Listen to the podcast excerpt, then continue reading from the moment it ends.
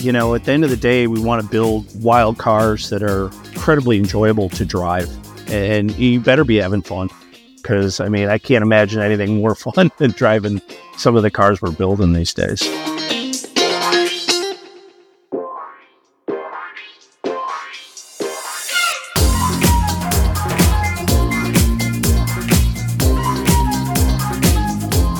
Hi, everybody, and welcome to Horsepower Heritage. I'm Maurice Merrick.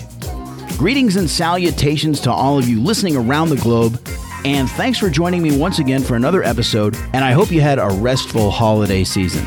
I had a great Christmas with family and friends, and also I've been taking some time away from the podcast and Instagram and all the other stuff to get after some of my own projects, mainly my 1931 Ford Model A Roadster which I bought back in September. And I, I've told you about that on the show before.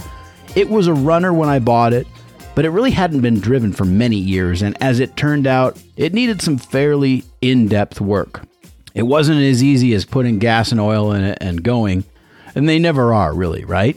But Model A's are so simple to work on. It's actually been a lot of fun. And I have to admit, I'm not the greatest mechanic. I do okay, but in the course of recommissioning this car, I've been documenting it on the YouTube channel, and the next video is going to be up this week. So check it out if you're curious. Just go to Horsepower Heritage on YouTube, you'll find it. I have a few videos up on the Model A already, in addition to a bunch of other stuff. I'm going to do a whole series of videos on that car, and we're going to have some adventures in that thing this year. I can't wait. And speaking of YouTube, my interview with Ferrari stunt coordinator Robert Nagle has really done well over there. It just hit 100,000 views the other day, which is great because the Horsepower Heritage YouTube channel is a humble little presence in the great scheme of automotive channels over there, but it's growing every week. And you know, although people have mixed feelings about the Ferrari film, they seem to like hearing the behind the scenes stories from Robert. Got a lot of good comments on that video, very positive. If you haven't seen that yet, or you haven't heard the podcast version, head over to YouTube, take a look at it, tell me what you think. And Robert, I know you're out there listening. Thanks again for sitting down with me. That was a really fun day. Robert loved it, by the way, you guys, even though he drove about five hours, I think, back and forth to do the interview. He enjoyed it, and we were surrounded by a world class collection of cars. He's a stand up guy. Thank you again, Robert. And go see the film if you haven't seen it yet. Now, today I've got something completely different for you. If you like classic American muscle cars, but you also like resto mods, this is going to be right up your alley. My guest is Tom Porter from SpeedKore, a Midwestern maker of the hottest resto mods out there. SpeedKore takes things to a different level. They form full carbon fiber bodies and their own in house designed chassis, and they conjure up modern Mopar dream cars. That's what I'd call them. The 68 through 70 Dodge Chargers are kind of their signature build. They've done more of those than others, but they've also done classic Camaros and even a vintage BMW. And you're going to hear all about those cars in this episode. Now, the other thing is, Tom has been a gearhead his whole life because he was born into a family of sports car fans, grandfather and father. And you know how I love family stories about cars?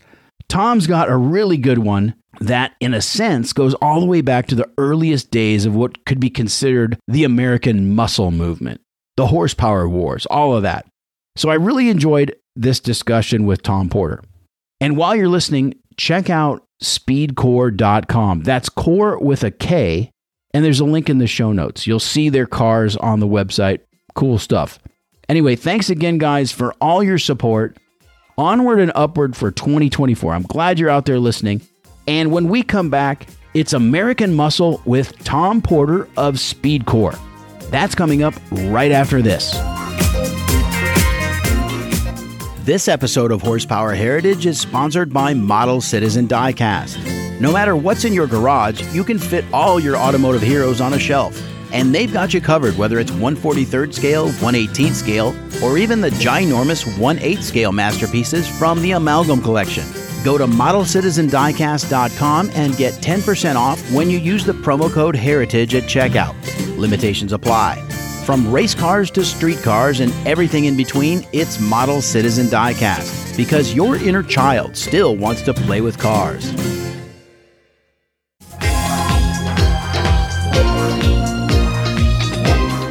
You know, Tom, there is just something about Wisconsin and car culture. Shout out to you guys.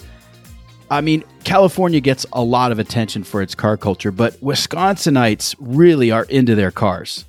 Absolutely. I mean, it's a hotbed, and it has been since the late 40s because the in the Chicago area you had most of the wealth that were you know the socialites that were buying the early sports cars, and but most of the the immigrant mechanics were based in the Milwaukee area uh, and in southeastern Wisconsin. They were servicing the cars just over the border in Racine, Kenosha, and Milwaukee. Um, and you saw a lot of turnover of those sports cars, and often they were bought and purchased by the mechanics that were servicing them.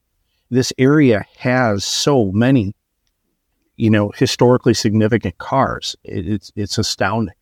Um, but I think that that spurred the current generation of builders or collectors and restorers. Um, you know, Mike and Jimmy Ring, SpeedKore. Um, there's there's quite a few in this area. Up in Appleton, you have Motion Industries, a Ferrari interior and restoration shop. I mean, they're winning, replacing, and showing it at Pebble Beach every year.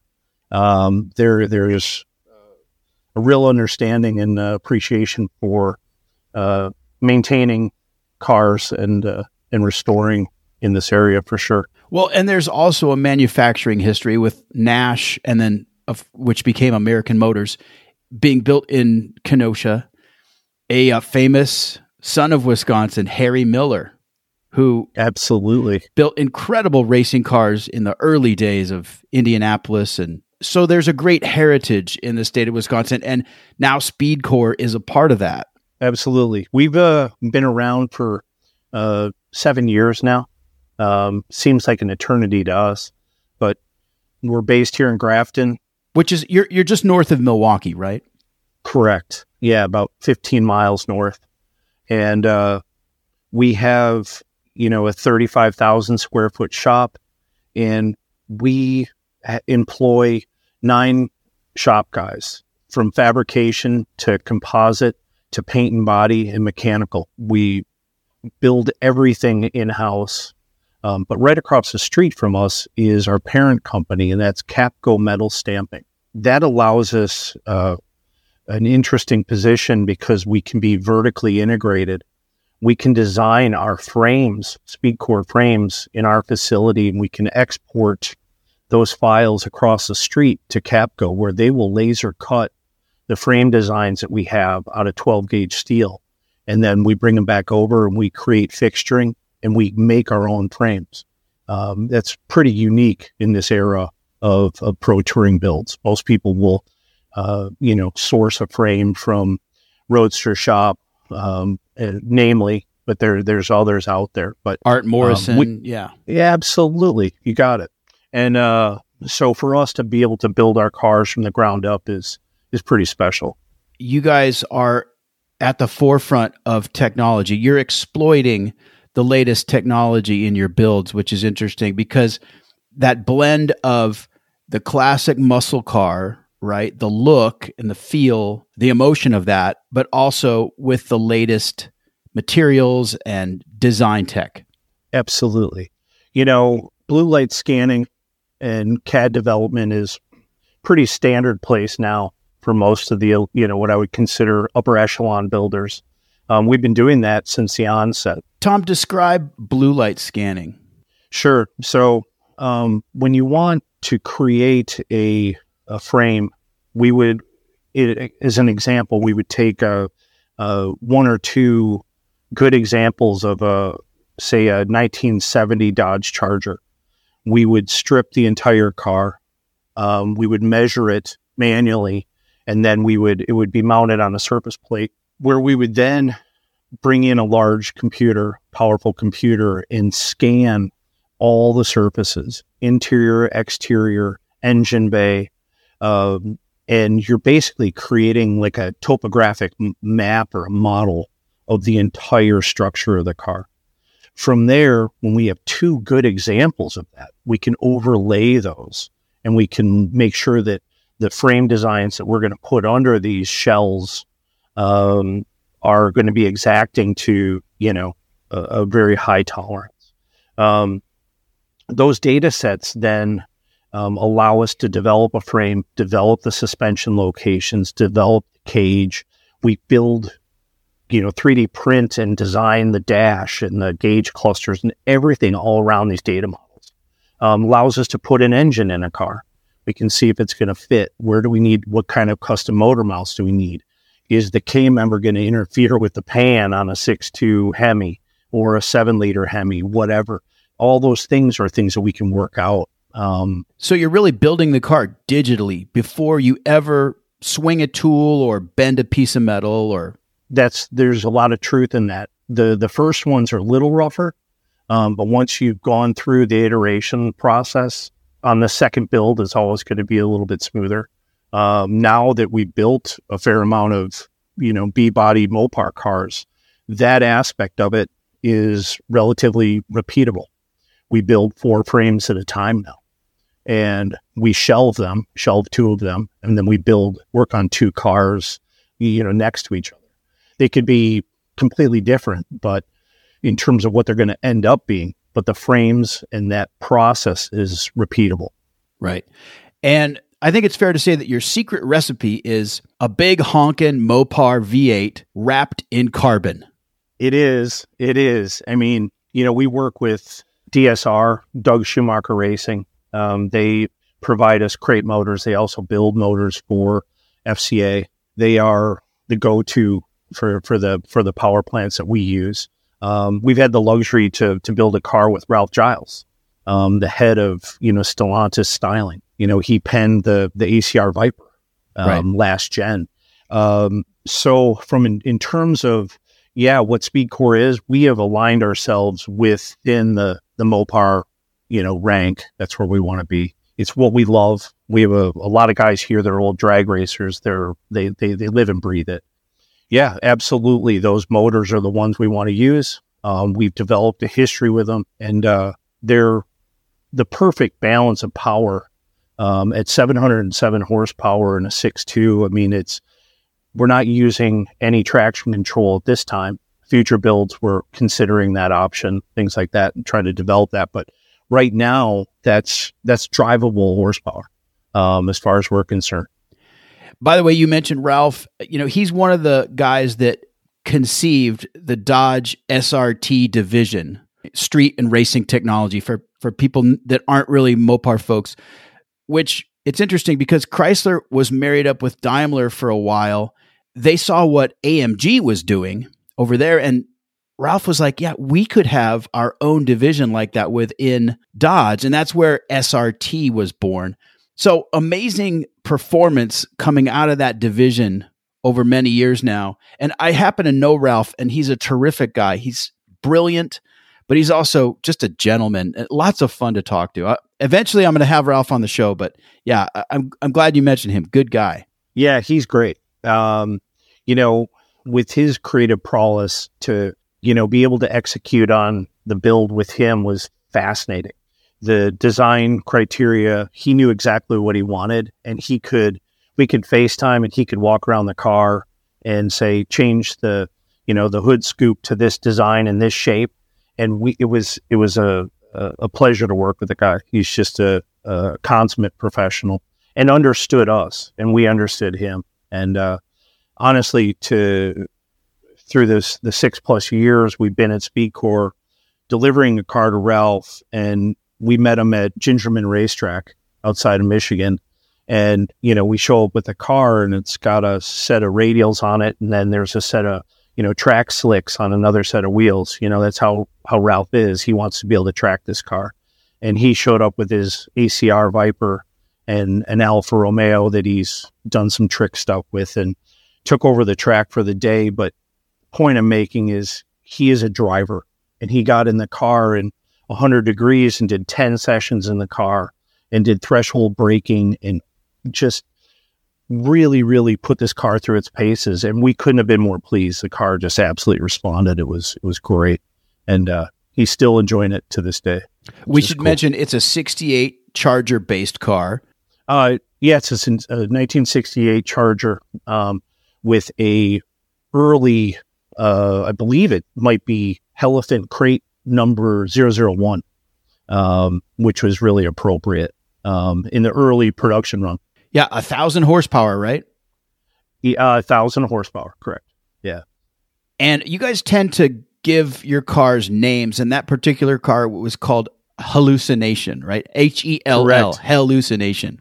Yes. I believe Ralph's daughter or niece came up with a name yeah. for that car. Yeah. No, yeah, good. we we sure do. We uh, try to, you know, pick up on the nomenclature and try to carry that from Hellucination to Hellraiser to a number of different cars we've done, Hellacious. Yeah, and it's good to have a sense of humor, right? Like you're not taking yourselves too seriously. this is all about fun. It is. I mean, you know, at the end of the day, we want to build, you know, wild cars that are incredibly enjoyable to drive, and you better be having fun because I mean I can't imagine anything more fun than driving some of the cars we're building these days. So, how does it work? Does a customer come to you with a car and you know they've got what you need is the VIN number, right? Because pretty much you're remanufacturing everything. So, does a customer come to you with the vehicle and say, "Build me a SpeedKore car"? Yes, uh, a client will approach us with a with an idea. Let me let me say first of all, it's rare that we ever have inventory if I had a car to sell today, I could sell it tomorrow. It's it. There's you know we're lucky. You know people are always looking for that. We get a lot of calls of e cars available. So it ends up that we are primarily taking orders and building to order. That's a great journey. Most of the clients that I have, when we complete a car, they get back in line again. Wow. They want to go on, they want to get on the SpeedKore ride again. They love it's a, it's a it's rare that you can have build an American muscle car and have this sort of involvement in in details of the car that we provide. It's it's a pretty enjoyable process. So I take it you mean that the client is involved in every step. You know, they're specking the car and making, you know, style decisions and tech decisions with you guys. Yeah. So beyond what we've kind of discussed in the frame and, and the running gear of the car, um, they have options around the power plant, the transmission. Those would be standard choices. Um, but when we get to the interior of the car, there's details that, that clients are looking for. Um, they're very bespoke interiors. The obviously the gauge clusters, colors, um, materials, um, type, yeah, materials, types of seats, um, the effects in the car, um, all those are, are, are pretty much open. You can choose, you know, there's, we're, we're not, you know, when you talk about new technology, a lot of it is based in that area of the car. It's the interface between the, the, the client and, and, and the vehicle. So, um, in Ralph's case, we did a front hinge hood for his 68 Charger. If you think of the engineering work that's involved with changing a hood to have it hinge forward as opposed to the standard, you know, rear, you know, firewall hinge. Um, that's a, that's a great example. Custom wheels, uh, we provide those options as well. Um, and, uh, yeah, so it's, it's a, it's a, it's a fantastic experience for, for the buyer. I've got to say, by the way, that your underhood detailing is so clean. It's difficult to hide wiring and hide systems.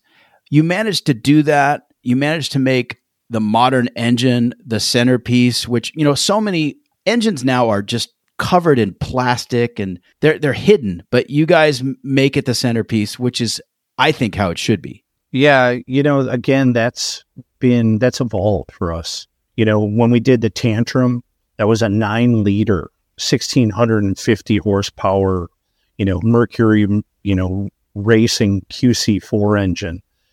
It's the packaging in and around head. We had the headers over the top of the motor. I mean, it was it's an incredible, you know, amount of time just to to to get everything to fit in the engine bay. But over the years, we've developed our engine bay kind of look and feel. Carbon fiber panels that you know fit very very cleanly in the in the engine bay. It works with the different models and the crates that we provide as an option. The nice thing about it is you can remove them, and accessibility is a really big part of why SpeedKore car is great. Yeah, because you need to service them ultimately. You need to, you know, and you can take this stuff out. It's easy, it's thought out, and you can put it back in. And um, it's just that's an important part of it. That is one of our most important uh, considerations when we do anything. It has to be serviceable. You have to be able to get at it. Right. Hey, there was another interesting build that you guys did that I wanted to talk about. We talked about Ralph's 68 Charger, but you built a car for Robert Downey Jr. and it's not something maybe people would expect out of SpeedKore having this Mopar Focus, but it's a BMW E9 Coupe, a 1974. Absolutely. Robert's been a, a client of SpeedKore since early on. Um, we did three different builds for him. We did a, a 70 Boss Mustang as well. Um, beautiful car, but the the E9 was um, a fascinating project. We used a an M series motor um, that we sourced locally um, here in Milwaukee, and uh, it took quite a bit. There was there was a lot of customization that came in. Um, Brembo helped us out with um, some custom brake pieces that we needed for that car to get the suspension where we wanted it in a certain stance there was some modifications we really had to do in and around the wheel areas of the car. The interior, um, completely driven by Robert. The choice of materials, it turned out to be a, a, a, pretty darn nice little car. I haven't seen it in a few years. I'd, I'd love to lay eyes on it again. At that time at SpeedKore, I was working primarily in the composite side of the business and wasn't real close to that project. But it was definitely a, a change in direction for us at that time. Yeah, I think it's interesting that Robert Downey Jr. turns out to be a car guy. That's pretty cool. And um, so this E9 is kind of an interesting, uh, like a burnt orange color. It's clearly a resto mod. You wouldn't mistake it for a stock E9. I think that that body shell really lends itself to resto modding. And uh, most of those cars, by the way, are so rusty inside. Uh, even a mint looking car, there's a, a lot of moisture traps in that body just by virtue of how it was built. They were built by Karmann. So there's a lot of moisture traps, and even cars from dry uh, regions tend to rust out in certain places. So, what I'm getting at is if you're going to dismantle them and they need a lot of rust repair, why not resto mod it? You know, I think it's a cool take. It is. I love the stance of that car. When I think of SpeedKore, and I think you know, if you look at a kind of a composite of the different cars we built, you'll notice a certain stance. You know, the wheels are big, the stance is lowered, um, but it's appropriate. You have full suspension travel. You know, and that's one of the amazing things about the cars that we do build. Um, you can go and performance drive that E9. You can performance drive the 68 that Ralph has, all of them. They're you can track day those cars and really really enjoy them. Yeah, that's really cool. Um, speaking of track days, let's talk about the suspension and handling performance of these cars because yes, a thousand horsepower or 707 horsepower, those are big numbers. It's impressive, but if you can't get that power to the ground and maintain traction and handle well, what good is it, right? Absolutely. You know, SpeedKore cars are using Detroit Speed front links, and we have our own developed uh, SpeedKore four link in the back. We use Penske 7500s coilovers, and they're really they're nice and adjustable, large sway bars, and you know that's really where it starts. Um, you know, from uh, the design characteristics of the frame I don't know that there's much more I can I can tell you other than when we design the frame, we want to get the mass as low as possible in the car. Um, we are the current cars that we're building are using carbon fiber floors. In some cases, we have designed a center uh, truss that hangs over Uh, it's connected in the, the center of the car and it supports the entire weight of the transmission, allowing us to actually get the floors lower in the car, therefore creating a lower center of mass and making the cars handle, you know, even better. And I'm guessing that they're far stiffer than a stock 69 Charger or 70 CUDA. Absolutely. Yeah. I mean, we use a 12 gauge steel when we laser cut our frames. They come in, we convert a deck over to fixturing and we'll create, like I mentioned earlier, four frames at a time typically. We'll create all the ladder frames, all the all the you know the rails, all the cross members.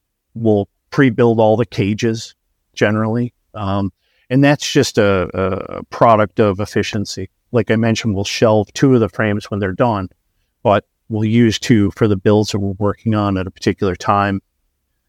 Um, in the process of building the frames, we will tack together three sides of the frame rail, and then we will we internally route um, our fuel lines and our oil lines inside the frame rails and they're pressure tested. And then we cap those lines so that you are creating a, you know, really a perfect environment and it's a nice clean look, like you mentioned in the engine bay, um, running all the way through the bottom of the car. You never see, you know, lines for the dry sump if you're running that um, or any of the, the fuel lines.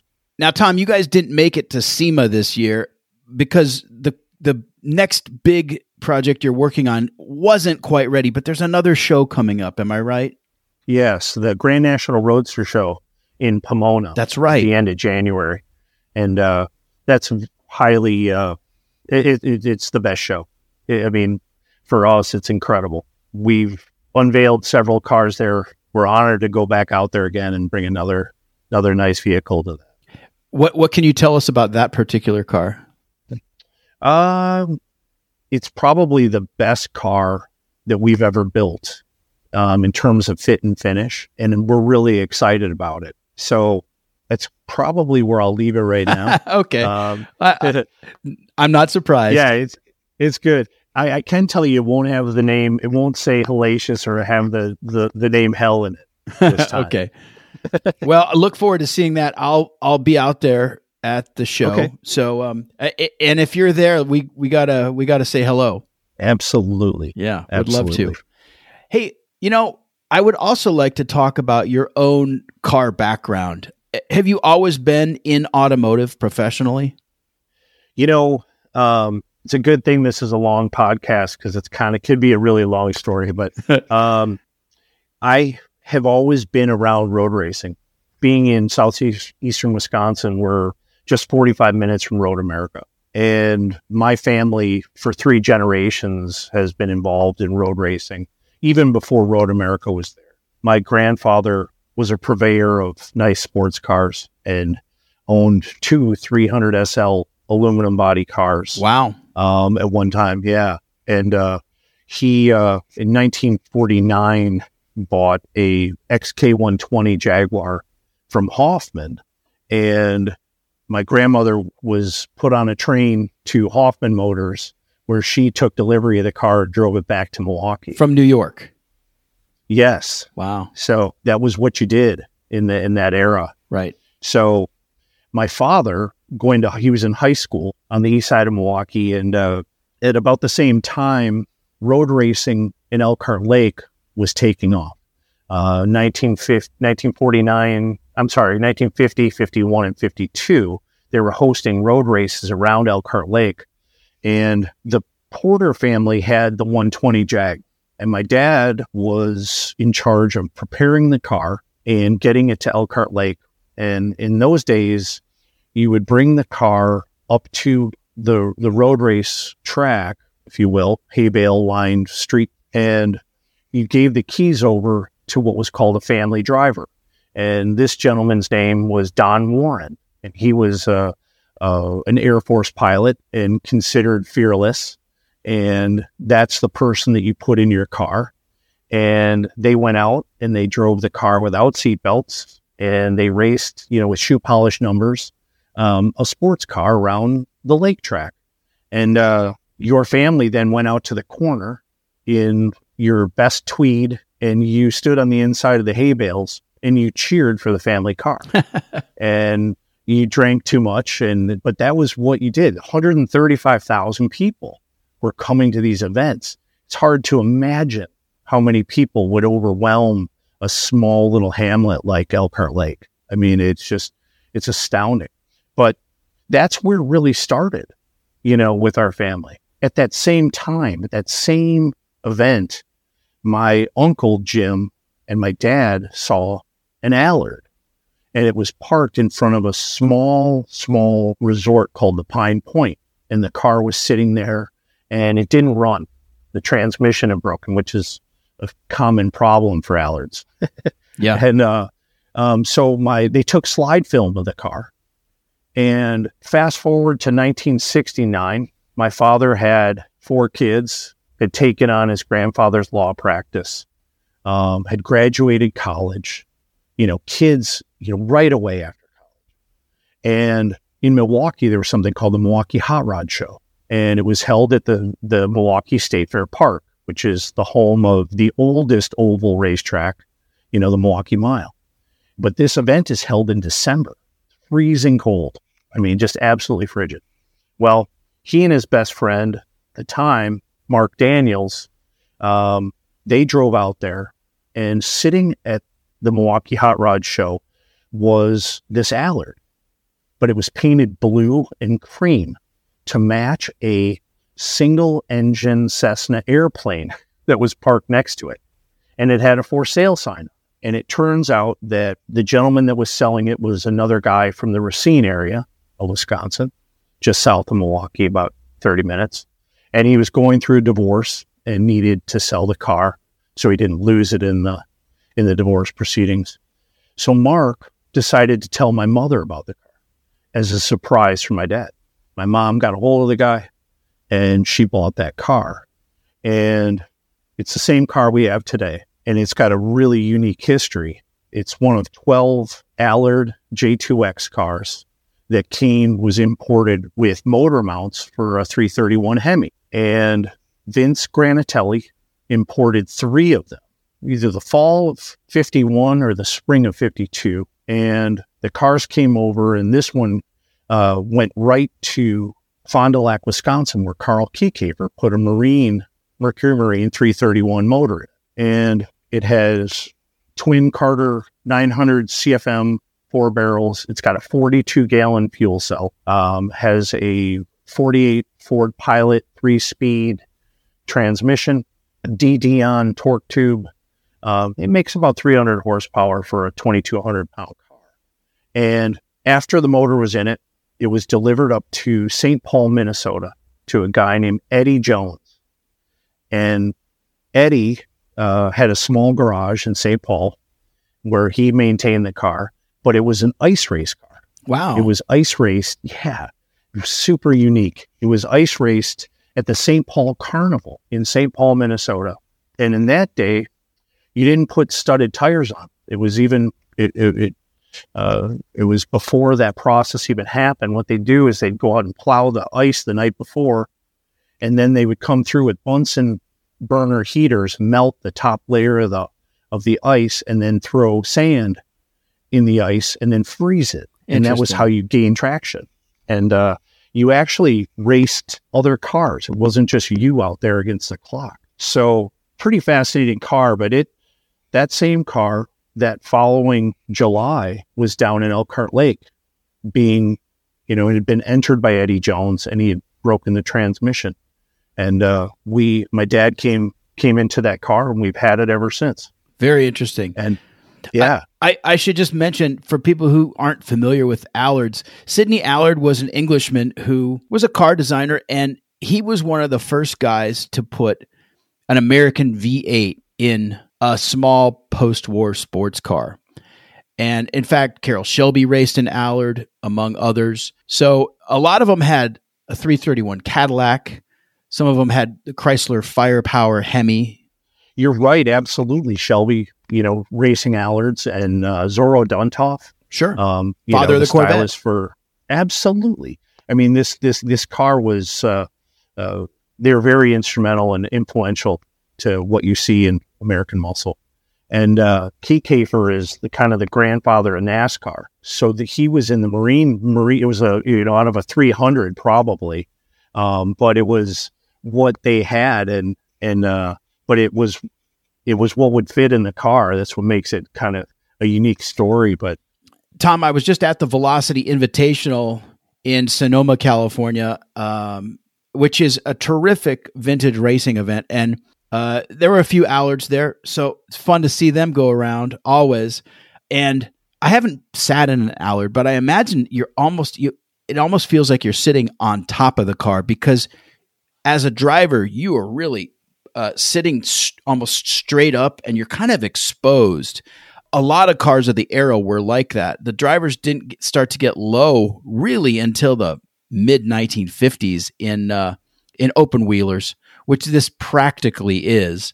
Yeah, it. I mean, you're absolutely right. I mean, the cars are. We describe it as you know driving a high speed hay wagon. I mean, they're they're just absolutely. There's tons of camber when you're sitting in the car, and then as when you accelerate away, the wheels stand up straight. The position in the car is just so unique. They're a blast to drive. I mean, you know, for the era, the J2 was a much more successful car. Sydney created the the J2X because he wanted to fit in the car. Uh, that was primarily the reason. So he changed the wheelbase a little bit because he was a really big guy. Um, and they were going to go to Le Mans in 55, which they did with the Le Mans body car, um, which they were with Tommy Cole. They were very successful there. But, you know, the J2 wasn't going to be the, the, the package to be able for him to fit in it. It's an, it was an interesting era, especially, you know, when you ask about how our family lineage, you know, came through this. You know, when I mentioned my father being a young, you know, having a young family, coming into a car, finding this one, buying this, this was not an exception. The guys in this era, in this area of southeastern Wisconsin, were young professionals that were doing extremely well. Many of them in they might have been doctors, but many of them were lawyers or took over um, family businesses and they were buying X Works cars, Nart Ferraris, Aston Martins. Um, well, um, you mentioned the XK 120 that your grandfather yeah. got, and very few people really understood these European sports cars at the time. And, and it was basically unlike anything being built in the United States. So, yeah, they were a different breed, weren't they? Absolutely. My dad's dearest friend, Mark Daniels, that I mentioned, he had Masten Gregory's um, Jaguar Type C, number 015, and he had the sister car to it as well. Masten Gregory, the Kansas City Flash, they called him. The great escape artist, yeah. Yeah, a Midwestern boy who went to Europe and raced with the with the big names and became a big name in his own right. So talented. Yeah. It's amazing. Le Mans, I mean, yeah, fantastic. I mean, that is the most exceptional car that you know I ever had the opportunity to to ride in or see or be around. You know, there's so much influence there. You know, the it, it was amazing. I could walk out my door as a young kid, and the tell you know my father would say, you know, be, be finishing a telephone call with Mark, and he'd say, "I'll be right over," and we'd run outside, and we could hear that car coming for like two and a half miles you know, on a country road, and he was, you know, wound up. Um, the kind of resale market for some of these X Works cars was there with Road America just opening in 1955. It was only, you know, 10 or 12 years old, and these cars were available. And these privateers could buy these cars, and they were street legal they weren't just specific race cars. I mean, these are sports cars raced. And that's a really important determination because these guys, I, we could go to this local bar. It was called Buddy Beaks. And I could remember going as a kid. We'd show up there and there would be 15 rare sports cars from Aston Martins to Ferraris to Porsches to Allards to Jaguars. I mean, it was all there. And those were the days when you could buy a car off the showroom floor, tape up your headlights, maybe put a different set of tires on and and drive it to the track and race and then drive home. yeah, so I mean that was the formative years for me and for my brothers. My father um, soon after started racing um, in SCCA. Um, he bought another really cool car. It was a 1967 uh, Alfa GTA that had been was the uh, under two liter Trans Am championship winning car of Horst Kwech. And again, that car was right here in Milwaukee. It was maintained by a guy named Charlie Malika. And Charlie, um, the car was for sale. My dad bought it. And a guy named Ron Neal down in Wheeling, Illinois, was building all the motors for Kwech and for that for that car. And we raced that car from 1973 to 1980 and got invited to the uh, Road Atlanta SCCA runoffs, I think six straight years. And we never went, ironically. It was just too expensive. You know, my dad was pretty frugal. You know, he liked to prove the fact that he could actually qualify for the runoffs, which meant you had to race five or six races in your division. And then you had to go out of division and you had to be, you had to podium, you had to get points. SCCA is a lot different now. I think you can enter three races and you don't even have to finish them and you can get invited to the runoff. It's a different world. Um, but by the time the racing season, the runoffs came up, it was just taking a week off from his law practice wasn't going to be practical. Sure. But it was a lifestyle. It was what we did. Yeah. You know, my mom, she was in the in the car and she'd go and volunteer as a registrar at all the races, and it was a lifestyle we lived. Um, now, Tom, do you do you vintage race the Allard? I don't vintage race it. I bring it up. Um, I'll do uh, like historic reenactments. Right. Um, I don't have a cage in the car because um, I think it's kind of sacrilege. It didn't. Did, yeah. Well, I wouldn't even say that. I just don't really like the look of it. Yeah.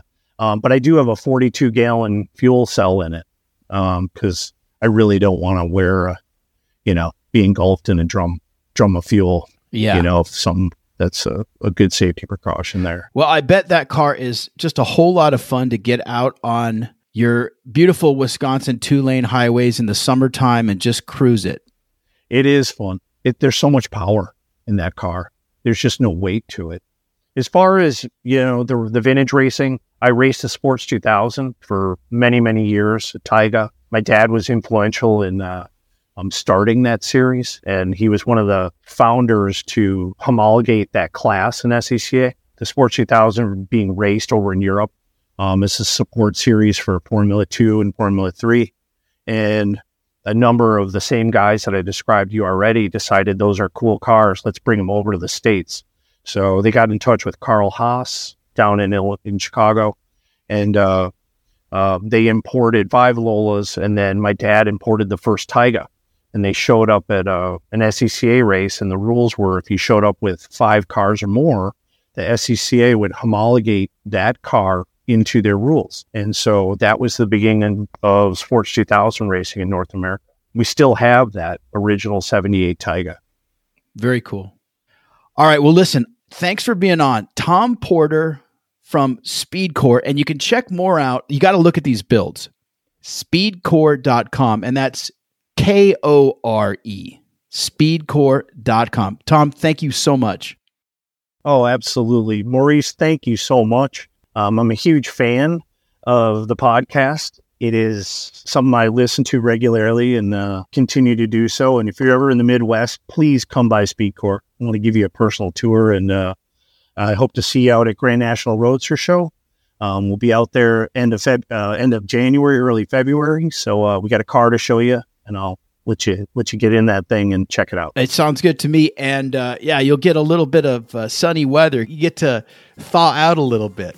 Absolutely. Yeah, we've, we've been blessed so far, but I know it's going to get us. Oh, yeah. I know it's coming. It's I know coming. it's coming. So, All right, my friend. Thank you very much.